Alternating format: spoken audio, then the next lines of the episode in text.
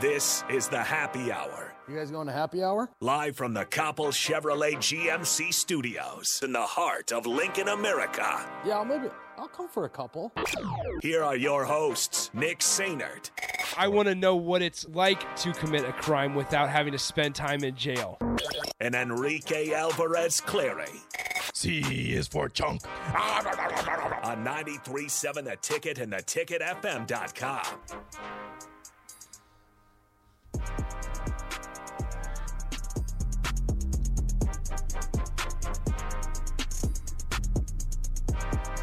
Good afternoon. Happy Thursday. This is the happy hour 93.7 The Ticket, the theticketfm.com. Nick Sainert with you. No Enrique Alvarez Clary today. He had something pop up, so it's just me today, but that's all right. We have plenty of stuff to talk about, both sports related and not sports related. There were some interesting things that came out of Taco Bell today that we'll have to we, we really need to sort out with a with like this Taco Bell loyalty pass. We we really need to sort that out. But there's there's a couple things. Um, Wan'Dale Robinson entered the NFL draft yesterday officially after breaking the single season receiving yards in his first year at Kentucky.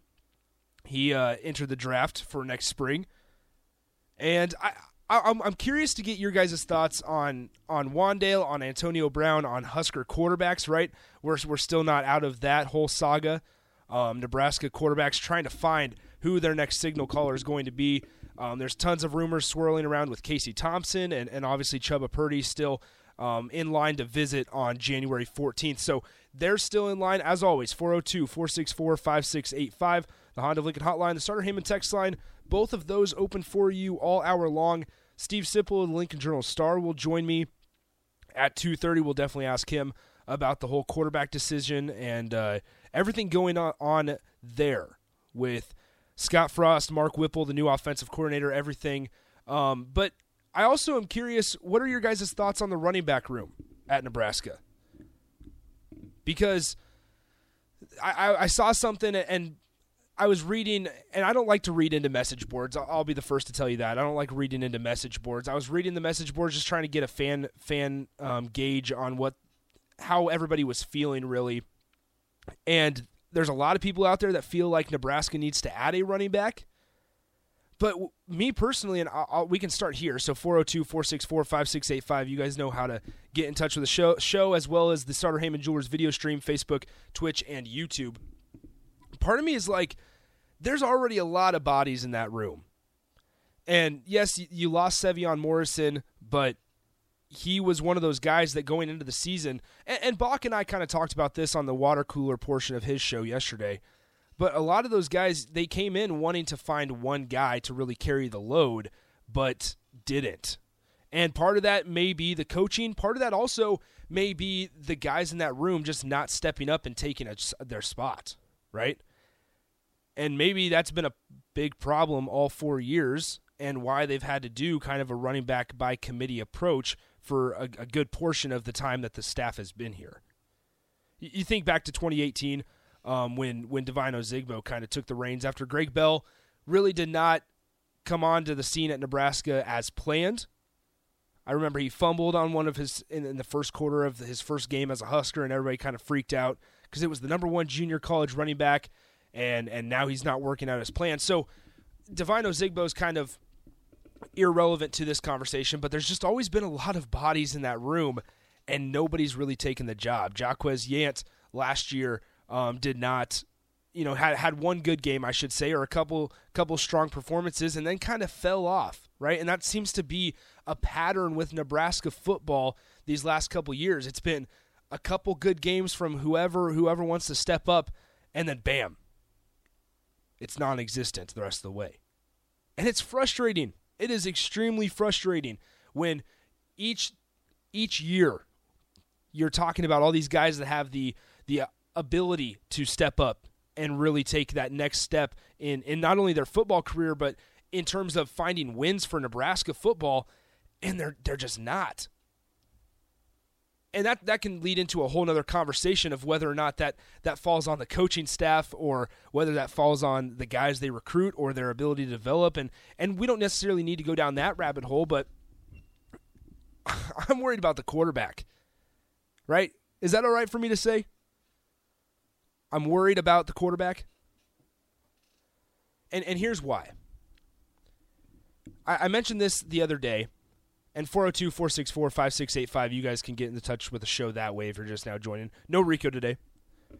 But here's the thing with the quarterback, it's going to be completely different than what Nebraska fans, what this coaching staff, mainly Scott Frost, since there's a new offensive staff, it's going to be extremely different than what they're used to.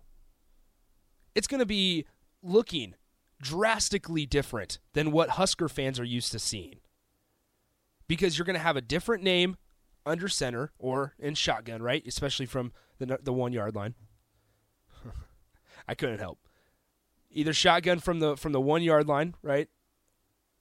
And and here's the deal.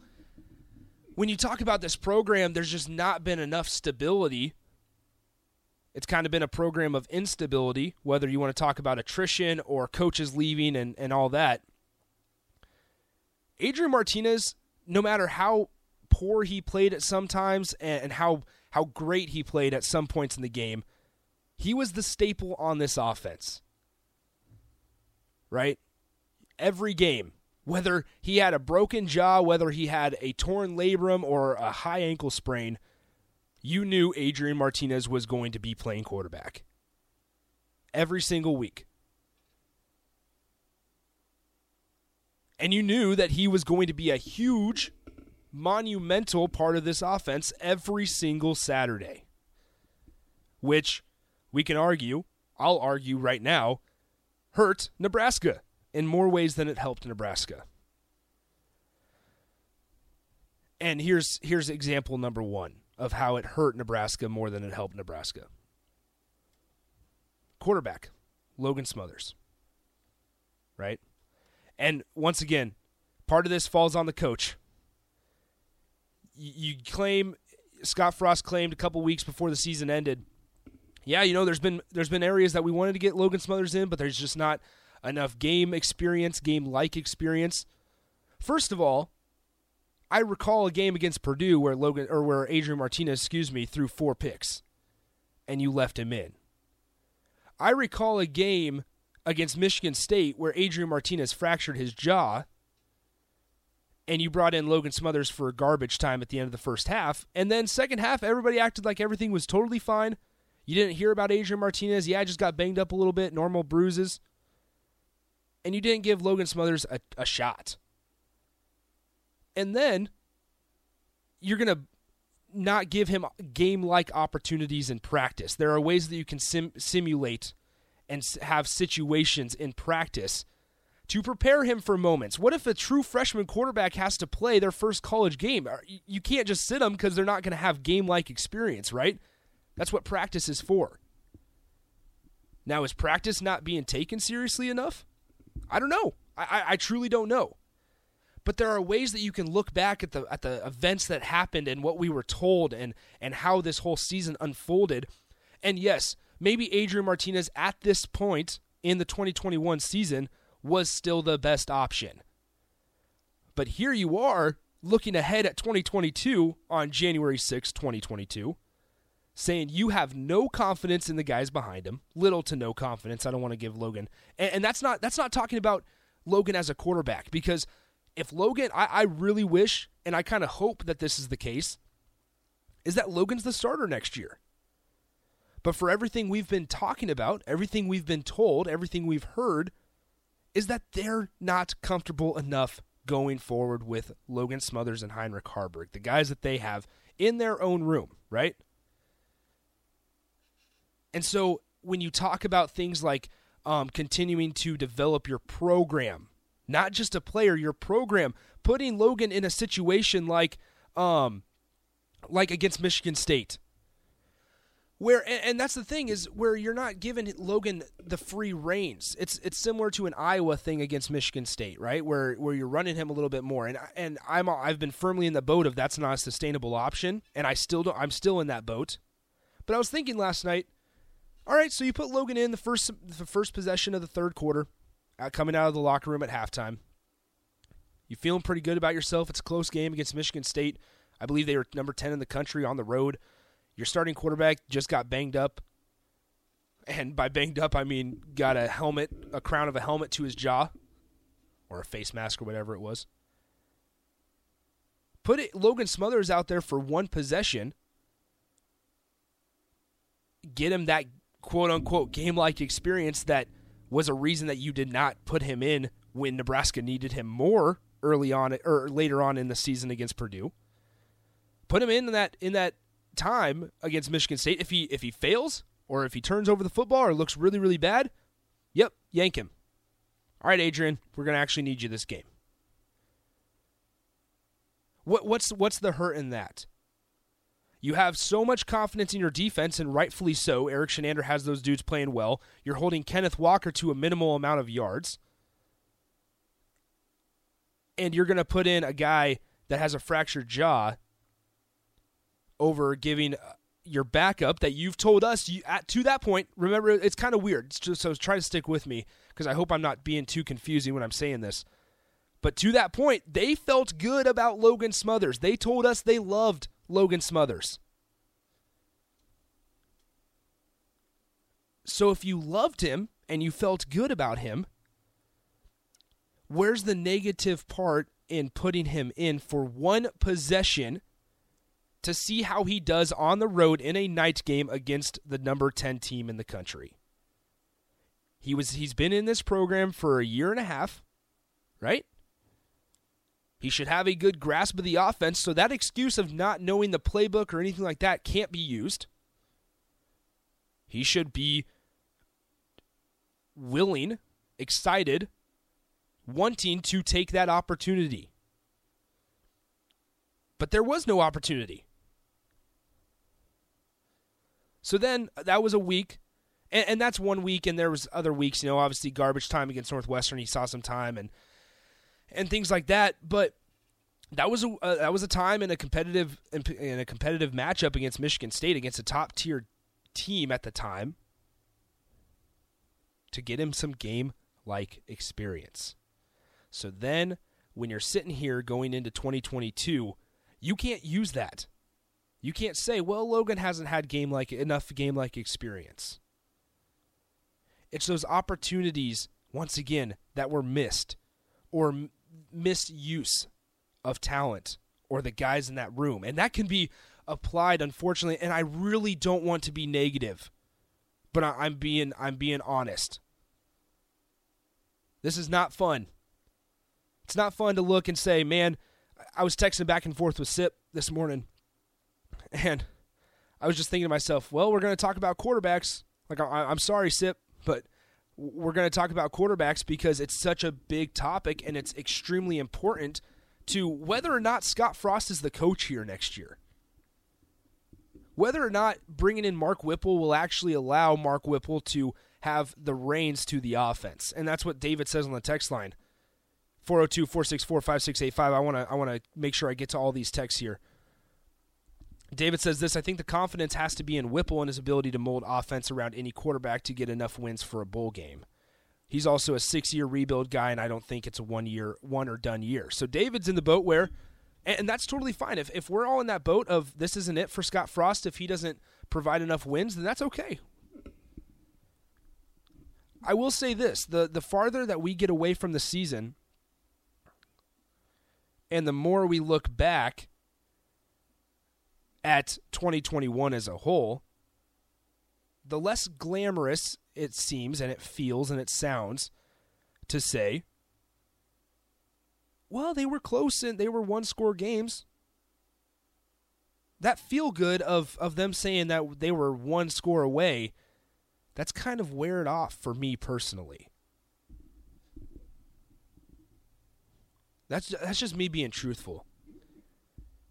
Because It seems like that was a big thing on, on Twitter and all the social media sites was oh Nebraska's one score. I just saw a graphic this t- today about 30 seconds before I went on the air that said if one scores were flipped, Nebraska would have been 11 and 1 this season. Stop. Stop. Nebraska was 3 and 9. And that's my whole point and, and I know you guys have said it to me you know, I, I know I've said it to you guys a lot, and I'm, I'm I apologize because it's going to sound repetitive by the time Nebraska plays Northwestern next August. It's not an effort thing. This is a you are at Nebraska, a, a place that should be relatively easy easy place to win. You have a great alumni support. You have fantastic facilities. And now NIL's a part of this, and you're three and nine. And, and part of me wonders, like next year, and I've kind of talked about this, like next year, there's got to be a, a time where you can't pick excuses out of thin air and use them every single year. There just has to be a time where you set, set your foot down, not only as a Husker fan, but uh, as administration, and, and even if you're Scott Frost like I would just get if if I was Scott Frost, I, I would be tired of the excuses. I would be tired of hearing about the excuses. Because really, at, at some point, you, you can't just continue to pick out excuses out of thin air. Like next year, let's say that if Nebraska doesn't make a bowl game or doesn't have high standards right there, um, it's like is next year's excuse going to say, well, we were only we only had one year with the offensive coordinator? You put that on yourself. Like as as a whole program. I'm not talking about Scott Frost right now. Any coach. That's that's the way I like to look at these things. Is if any coach was here is that this is all you're doing. You've been the constant throughout these after next year 5 years.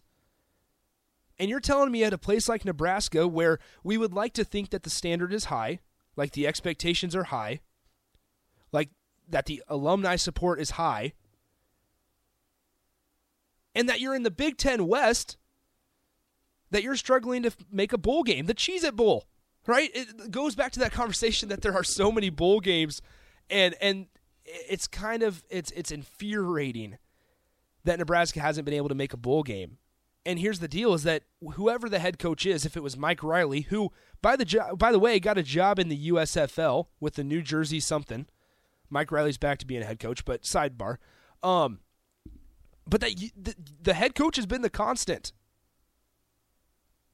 And at some point, you just can't continue to pick excuses out of thin air and expect them to cover up how disappointing of uh, a tenure it has been at Nebraska. That that's just me. I'll, I'll be honest and and I know some people aren't in that lane, and that's totally fine. And I'm I'm open for debate. So please, 402 464 5685. We get this off the text line. Drumstick says this You're damn right, Nick. We're close. The quote, we're close, is infuriating. We get this from an unnamed texter. Nick, people look at this differently because Scott Frost was a player and a native son. But anyone who is objective and takes the time to look at him as just another coach couldn't possibly think that he deserved a fifth year now I want to I want to expand on that a little bit because that's a really interesting way to look at it, and that kind of goes into my whole thought of the farther that we separate ourselves from this three and nine season, and and the farther we get away from Iowa, and this is going to be a long off season.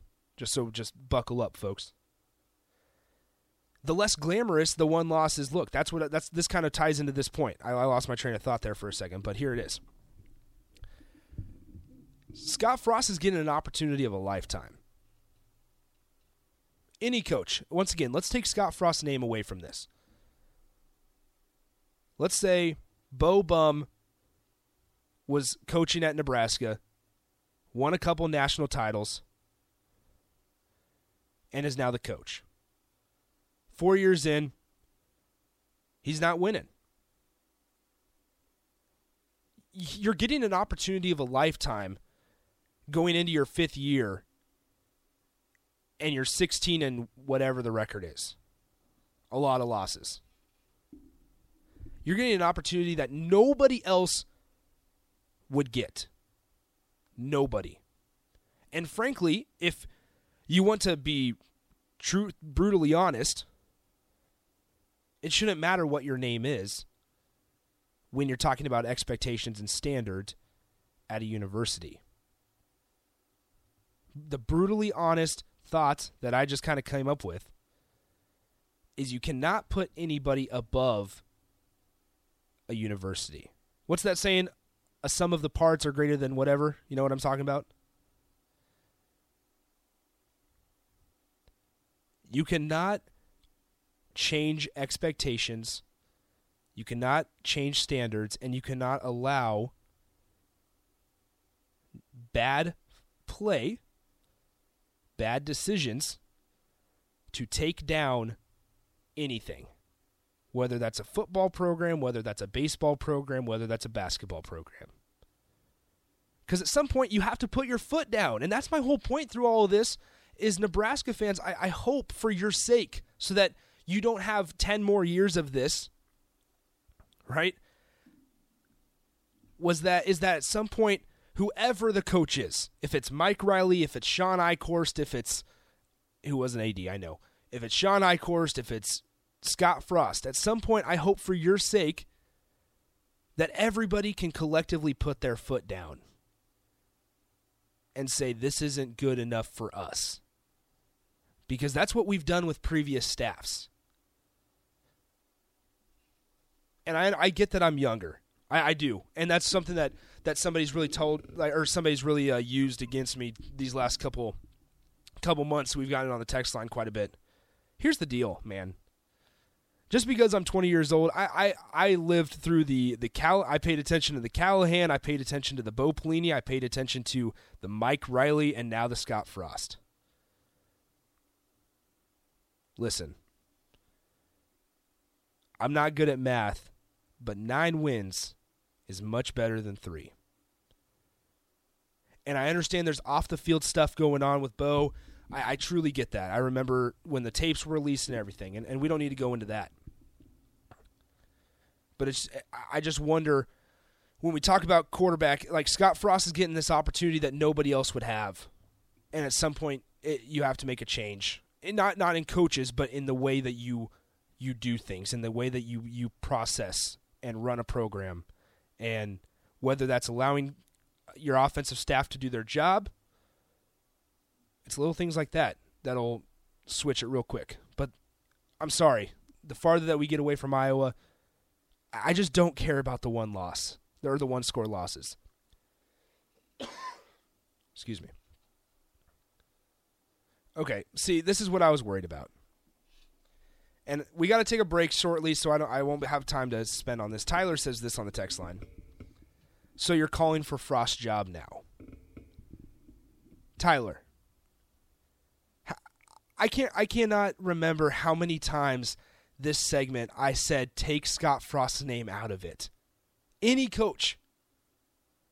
And also, you can please go back on the podcast if you'd like because there were many times throughout the course of the season and after the season ended that I sat here in the same exact spot that said, Man, I want Scott Frost to work.